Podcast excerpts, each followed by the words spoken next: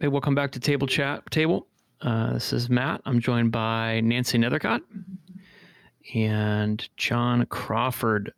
Today, we're going to chat, uh, this is what we do in Table Chat, about the text from this past Sunday, which is from Matthew chapter six, the end of Matthew six.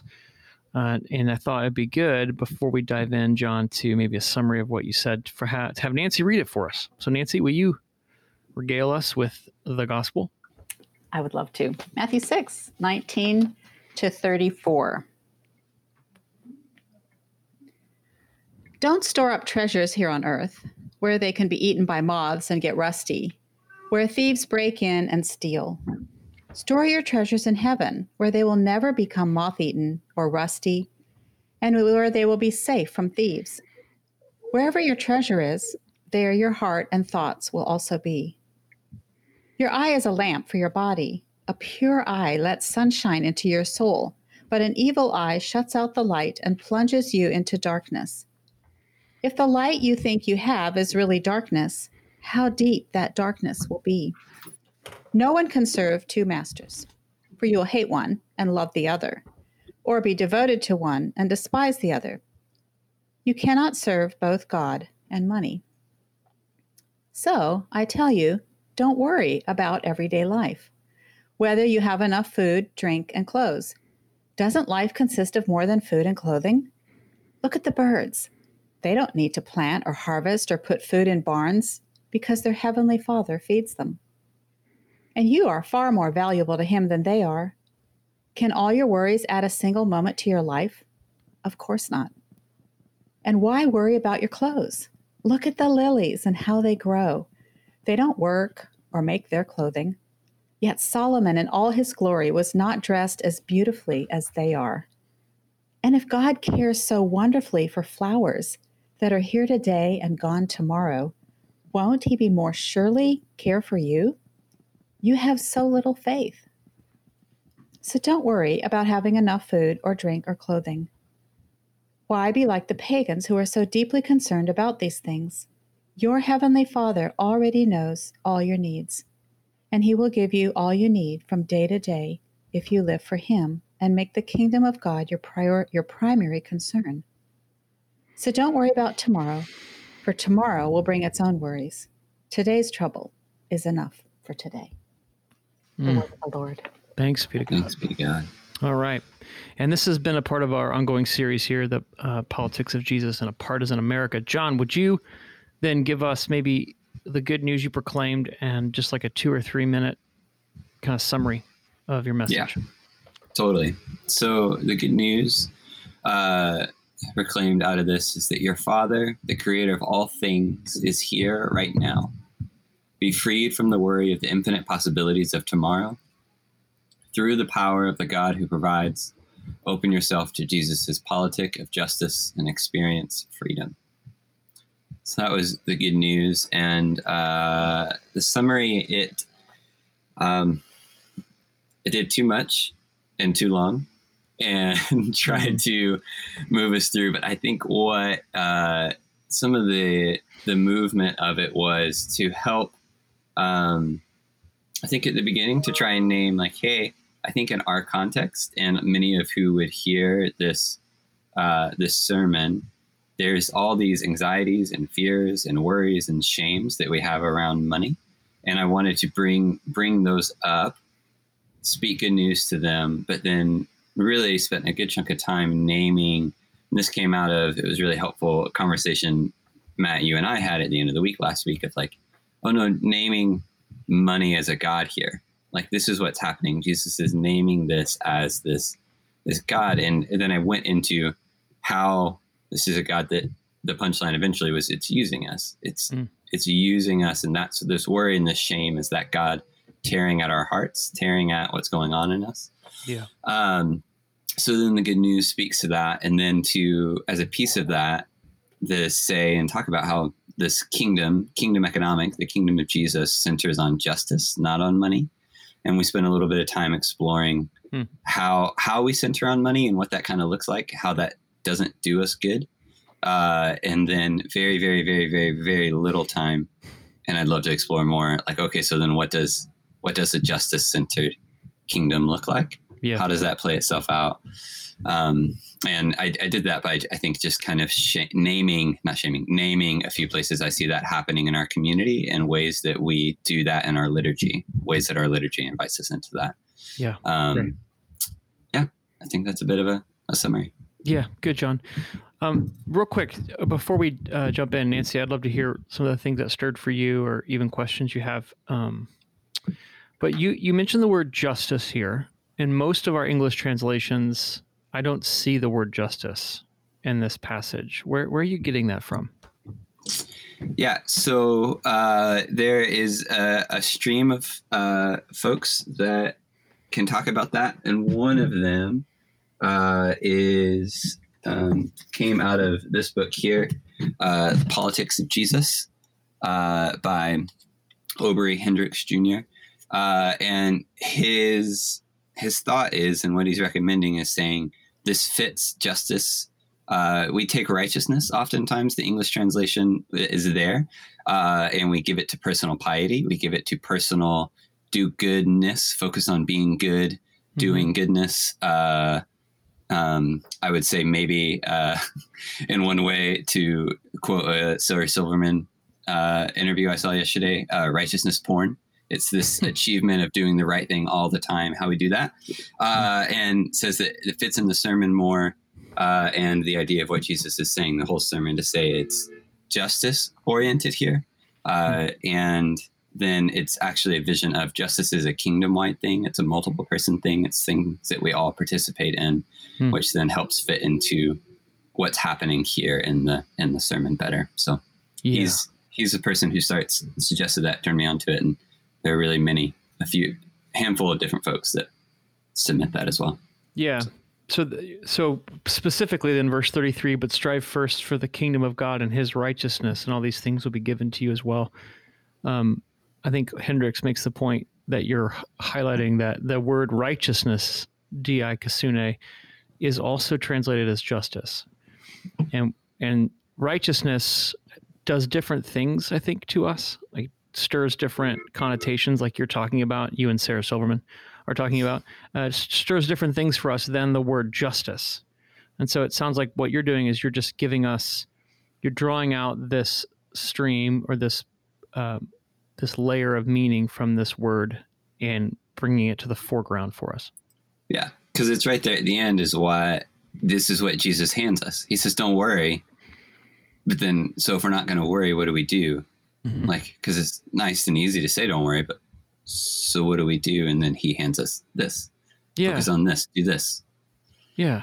Yeah. yeah. Jump in here, Nancy. Mm-hmm. What are some of the things you're noticing? And yeah, I would I would love to hear John expand on this, on the idea of justice, because that's totally new to me. And um, I also, I thought, how are we going to sing that old song? Seek ye first the kingdom of God mm-hmm. and his justice. I have a problem here, so, but I want to hear more about that. But I, I would like to say that this really hit me um, at a Kairos level. I mean, this was mm. big for me mm. because I realized that I've been, I've been kind of living in this world that you described of feeding this God of money, my worry and my anxiety, and it really, it really called me to action, like on my knees, kind of action. Mm-hmm. And, you know, the worry of uh, the fear of scarcity, of um, I'm not going to have enough. Um, and so continuously thinking about, okay, h- how much more do I need to make? What more? What other class do I need to take? What other yes. little part-time job do I need to grab a hold to in order to have enough? And I felt mm-hmm. like as I sat with this last night, again, listening to your message, John, because it was so, like I said, meaty and rich. I had to di- digest it a little bit more. that um, I felt like God said to me, Nancy, you haven't even just sat down and crunched the numbers. And I'm not a number person, so I tend to shy away from crunching numbers. But I did that. Mm-hmm. And he just said, look, you're going to be okay because I've got this. Mm-hmm. It's not about you grabbing uh, the thing that will give you that security. Um And he said, I can take that fear of scarcity. Give that one to me. Give me, mm. cast that worry on me. And so it was, it was a very meaningful message to me um, in a very personal way. Mm. Yeah. Yeah. Thanks, Nancy. Yeah. And that's, uh, I'm really encouraged to hear that, because even in having a bit of conversation with my wife in the, in the following, she, you know, gracefully probably heard the sermon three to five times. Um, but even in after processing with her, and she was with some family listening to it. Um, and it struck me the importance of, like, the good news is the good news in this passage for a reason. Because I think what the typical thing is, like, we should on ourselves, right? Like, here's a bunch of shoulds about justice. And so I'm really encouraged to hear what you're saying of, like, oh no, then the good news of, I don't have to hold this worry. This isn't my worry to hold. Uh, yeah, I'm just really encouraged by that. So thanks for, thanks for sharing that. Because I think that that's a piece of that. Um, so then, yeah, as far as justice, y'all, I, I mean, I named this mid-sermon. I, I, I wish I could say that, like, oh yeah, here's my ten years of practicing totally justice-oriented economics, and yeah. I haven't had anxiety about finances, you know, and forever. Um, this, I think the whole idea of that centering is pretty new for me. Um, as I began to think about it, I think I saw it a lot, but something that I wish, and this is maybe what I'd like to submit and we can play on a little bit. Um, but I'd like to just kind of have, like, when this, if you guys hear this, what do you, what strikes you? But I think, um, the Philippians passage, I think Paul, like, nails it, what it is. So he talks about uh, whatever is good, whatever is just, whatever is, uh, and I can't even remember the name. I need to pull up the stuff, but it's, I think that at least my imagination right now is that whatever, um, I think that that's how we focus on justice. I think that that's how we center things on justice, because he says, whatever is this, this, this, this, and this, focus on these things. And he's doing that in the middle of a support letter, basically. He's doing that in the middle of a asking different churches for funds to help go and reach other areas and new churches and different things like that. Like, he's doing all in the middle, but then he's still saying, this is what we focus on. And I think that's some of my beginning imagination, at least, is, okay, well, if we focus on what is good versus what grows our investment accounts the most, then we probably would be a little more hesitant to invest in certain kind of accounts that we currently do in America that exploit people all around mm. the world.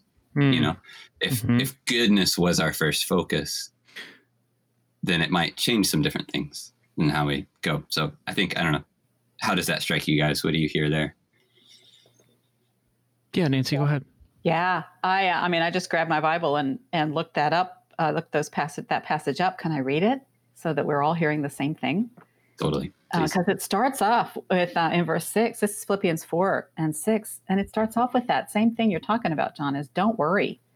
Don't worry about anything. Instead, pray about everything. So it's where where do we, where which God are we feeding here, right? What are we going to feed? Um, our God who can care for our worries. So uh, pray about everything. Tell God what you need and thank him for all he's done. If you do this, you'll experience God's peace, which is far more wonderful than the human mind can understand. His peace will guard your hearts and minds as you live in Christ Jesus. And now here's the, the whatevers. And now, dear brothers and sisters, mm. let me say one more thing as I close this letter. Fix your thoughts on what is true, or whatever is true and honorable and right. Think about things that are pure and lovely and admirable.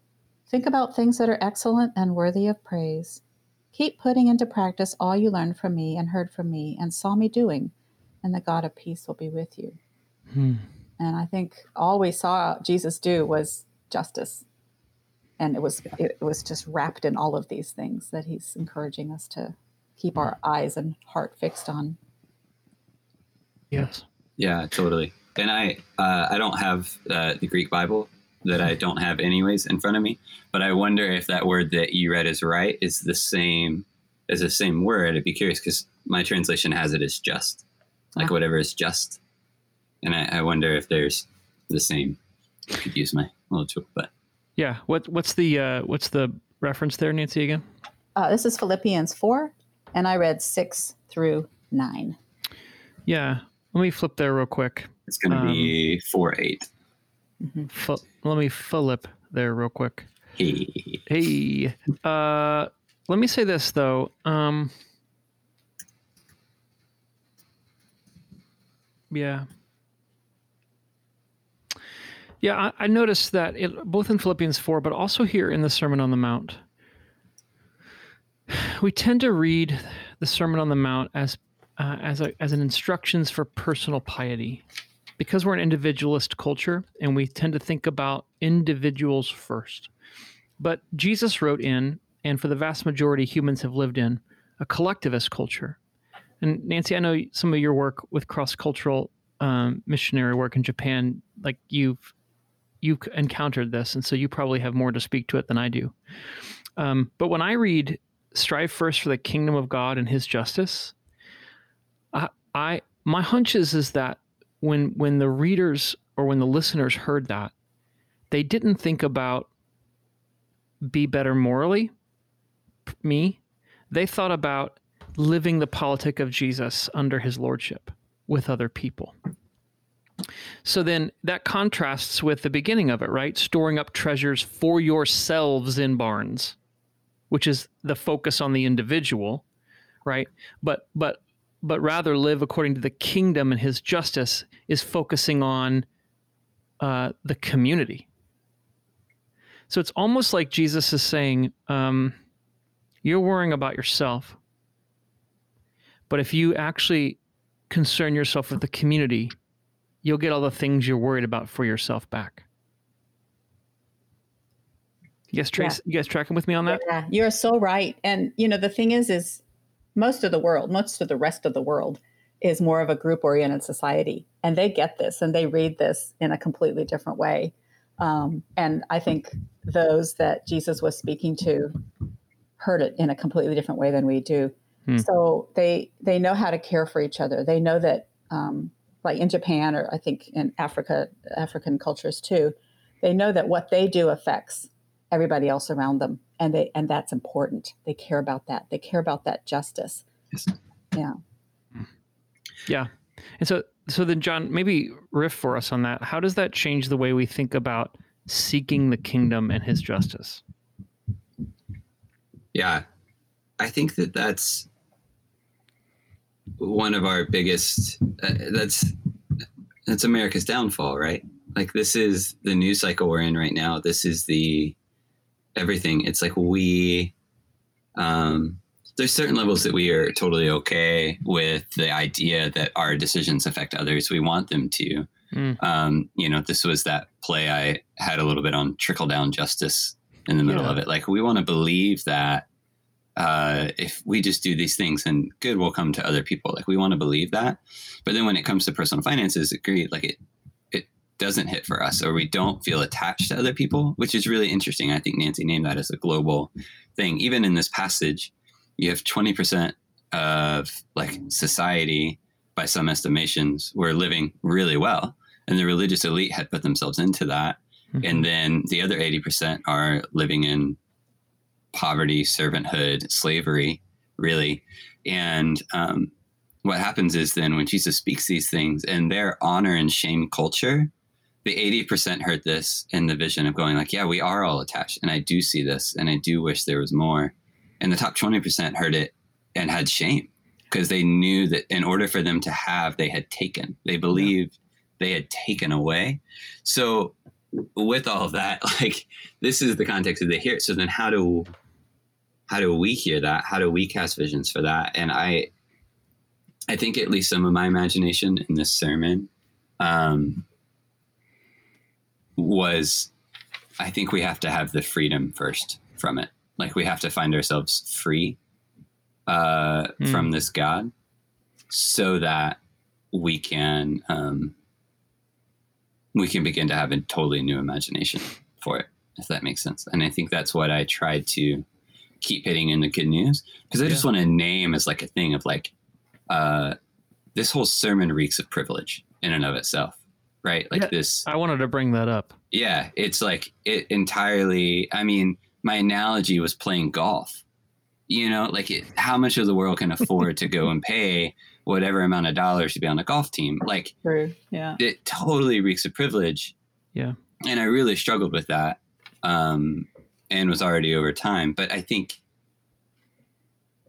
these, the folks that are listening to this most likely are, we're hearing this sermon in reality, uh, Deb, another one of the people in our college of preachers, as we were talking about this passage, named the idea, like the phrase of, well, this is just unfortunately necessary.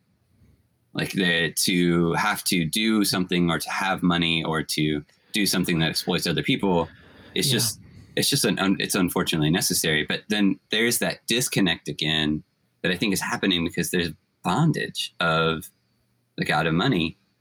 And so then how do we release some of that mm-hmm. so that we can begin to now again see like, this doesn't have to hold us back. And now I can actually believe I'm connected because I don't have to hold so tightly onto this, this coin.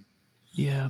Um, so I don't know that that was definitely riffing. I don't know if it was riffing on what I was heading towards. um, yeah. yeah. Yeah. It's helpful, John. I think you naming that. See, the audience of the original Sermon on the Mount is different than the audience from our sermon on Sunday. Yes. And you brought that out. So I just want to highlight that because I think it's really important. Um, it's one thing to tell a middle-class person, even somebody living on support, Nancy, right? Who lives like in a in um, first world accommodations, to not worry about their life, what they'll eat or drink or what they'll wear. It's another thing to say that to somebody who actually has to pray, give us this day our daily bread, as a matter of existence, not as a matter of spiritual option. Yep. And so um, that's, I think this is another reason why um, I want to, I want to learn to hear the Sermon on the Mount the way that the original people heard it, because I think it, I think affluent people need to learn not to worry. But when Jesus is telling subsistence farmers and day laborers, living hand to mouth, these things, he's actually undercutting the economy that they're at the bottom of. Yeah. And he's saying, hey, if you, if you all would seek first my kingdom economic and the justice inherent there, then you'll have, you know, you'll have what you need. All these things, things to wear, things to eat, will be given to you. Um, and I think it's given to you because you've created a new politic. You know what I'm saying? Like, yes. um, it's y- there's a new logic and order at work that isn't the logic and order of I gain to build bigger barns and I hoard and I keep, right? Um, yeah, so th- I, I'm thinking too, like, I thought the same thing, like, this sermon sounds a lot different if half of us are homeless. Yes. Right. It, one hundred percent. Yeah. Because the, the places of good news entirely change. So, for instance, even just the first few verses, do not store up for yourselves here, but store yourselves up for treasures in heaven, for there where your treasure is for your heart. But also, if you don't have any treasure, Jesus just proclaimed a brand new kingdom that's always existed is here. Like the God Yahweh is saying, here's this kingdom. Then actually part of what you're hearing is, I've been storing my treasure in the right place. And there's even one author, one author uh, took this play to say, like, this is this idea of storing your treasure and taking away treasure and what that is. He talked about how Israelites would have understood that this is what Pharaoh did to them when Pharaoh didn't allow them to take their things. He was trying to take their heart away. He was hmm. trying to take away their, uh, their existence the way they thought, because that was the paradigm that he lived in. But when God proclaims here, when Jesus proclaims here, like, no, there's treasure somewhere else, and this is good, and this is these things, like, oh, okay. So even though Rome has taken this away from me, even though Pharaoh took this away from us, like, our treasures, we have treasures. We've been storing treasures. Like, there's, that's a totally different way to hear that.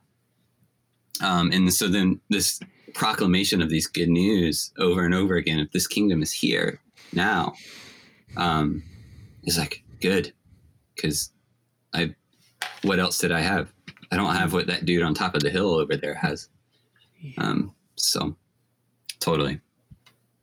I think, Don, that's where you're in your good news proclamation, that idea of freedom. And you talked about it all the way through your, your message, mm. but there's freedom for each one of us, no matter where we are. So even, um, I mean, I think about, in the shelter in place, with um, with uh, COVID nineteen, my friends in Sierra Leone, I mean, they got shut down, like no, no, even like um, grocery store. You couldn't even go out at all. Like we here in America, like we could go to the grocery store and come back. We had, you know, privilege. We had, we could, we could do things.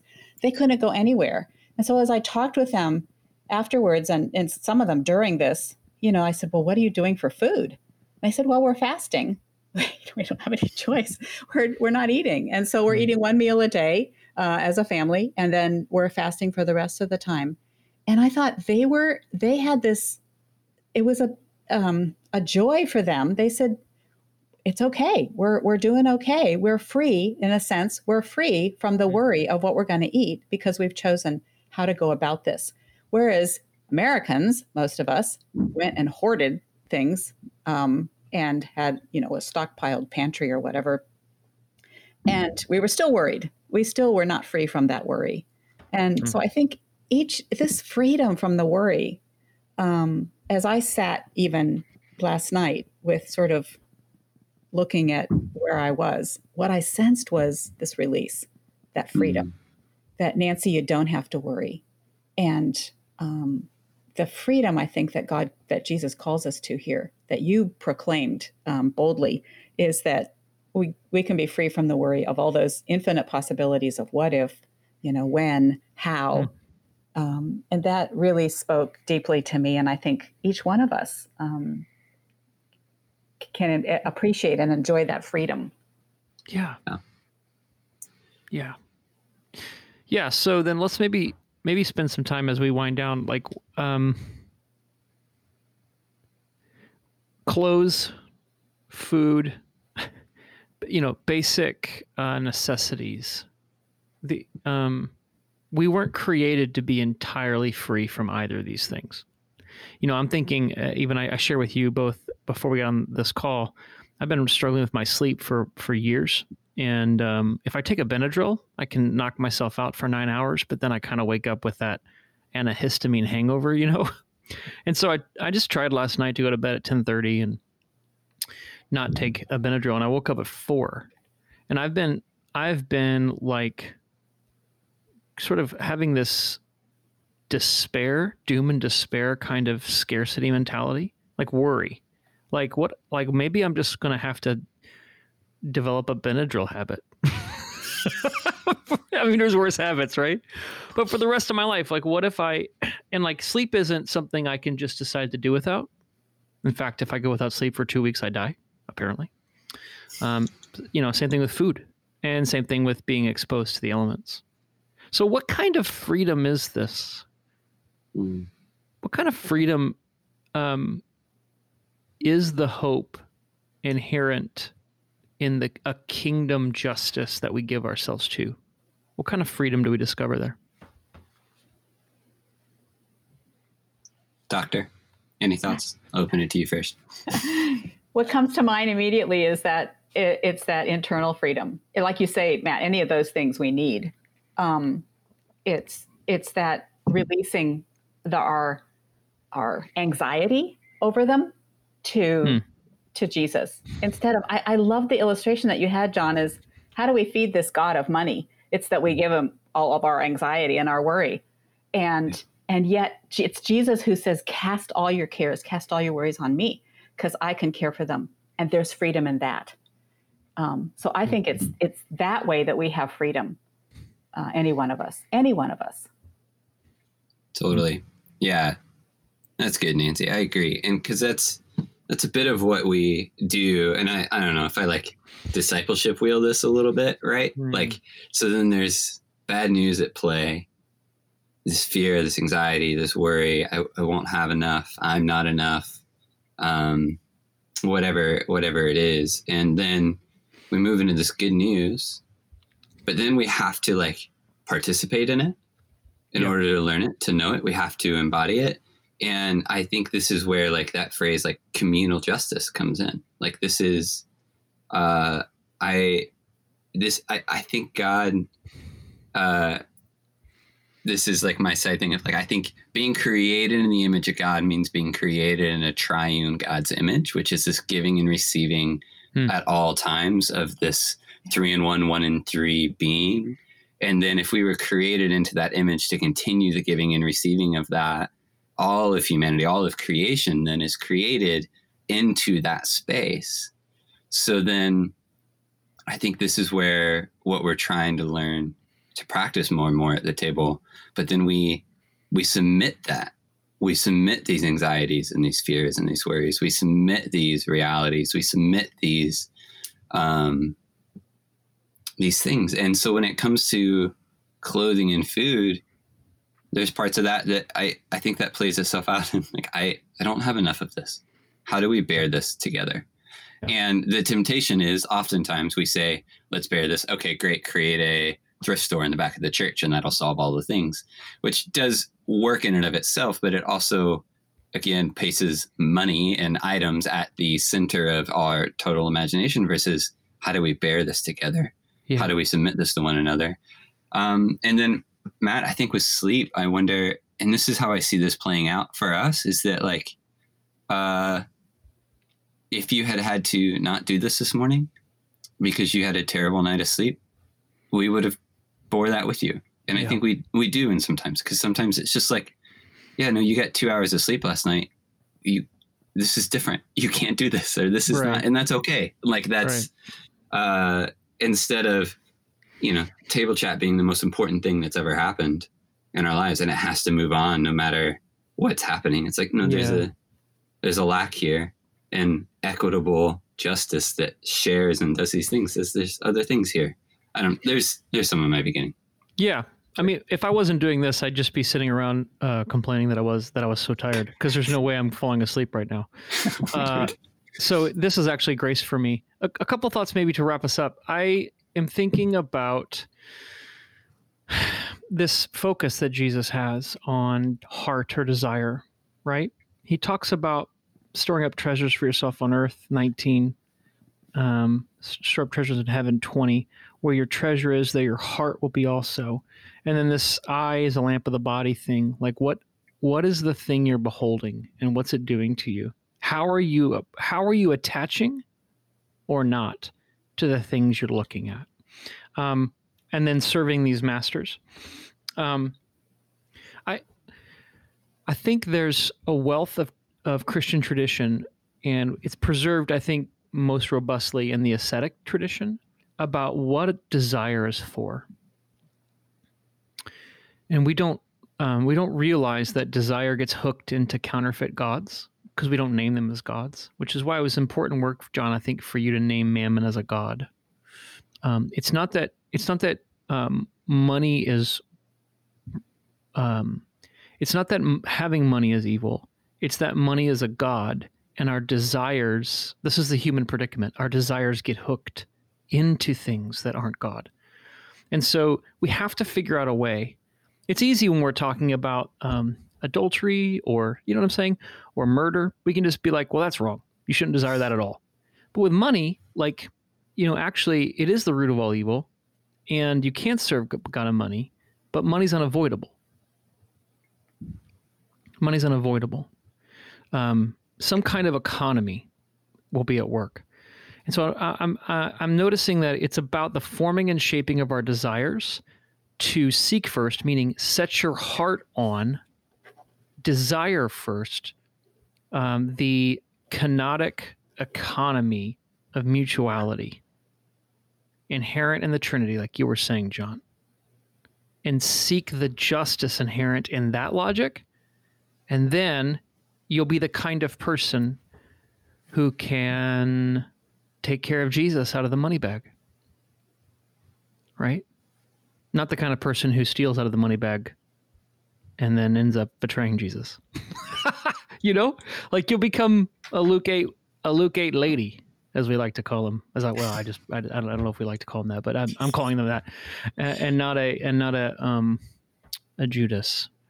So that's the first thing I'm thinking about, and the second thing I'm thinking about is,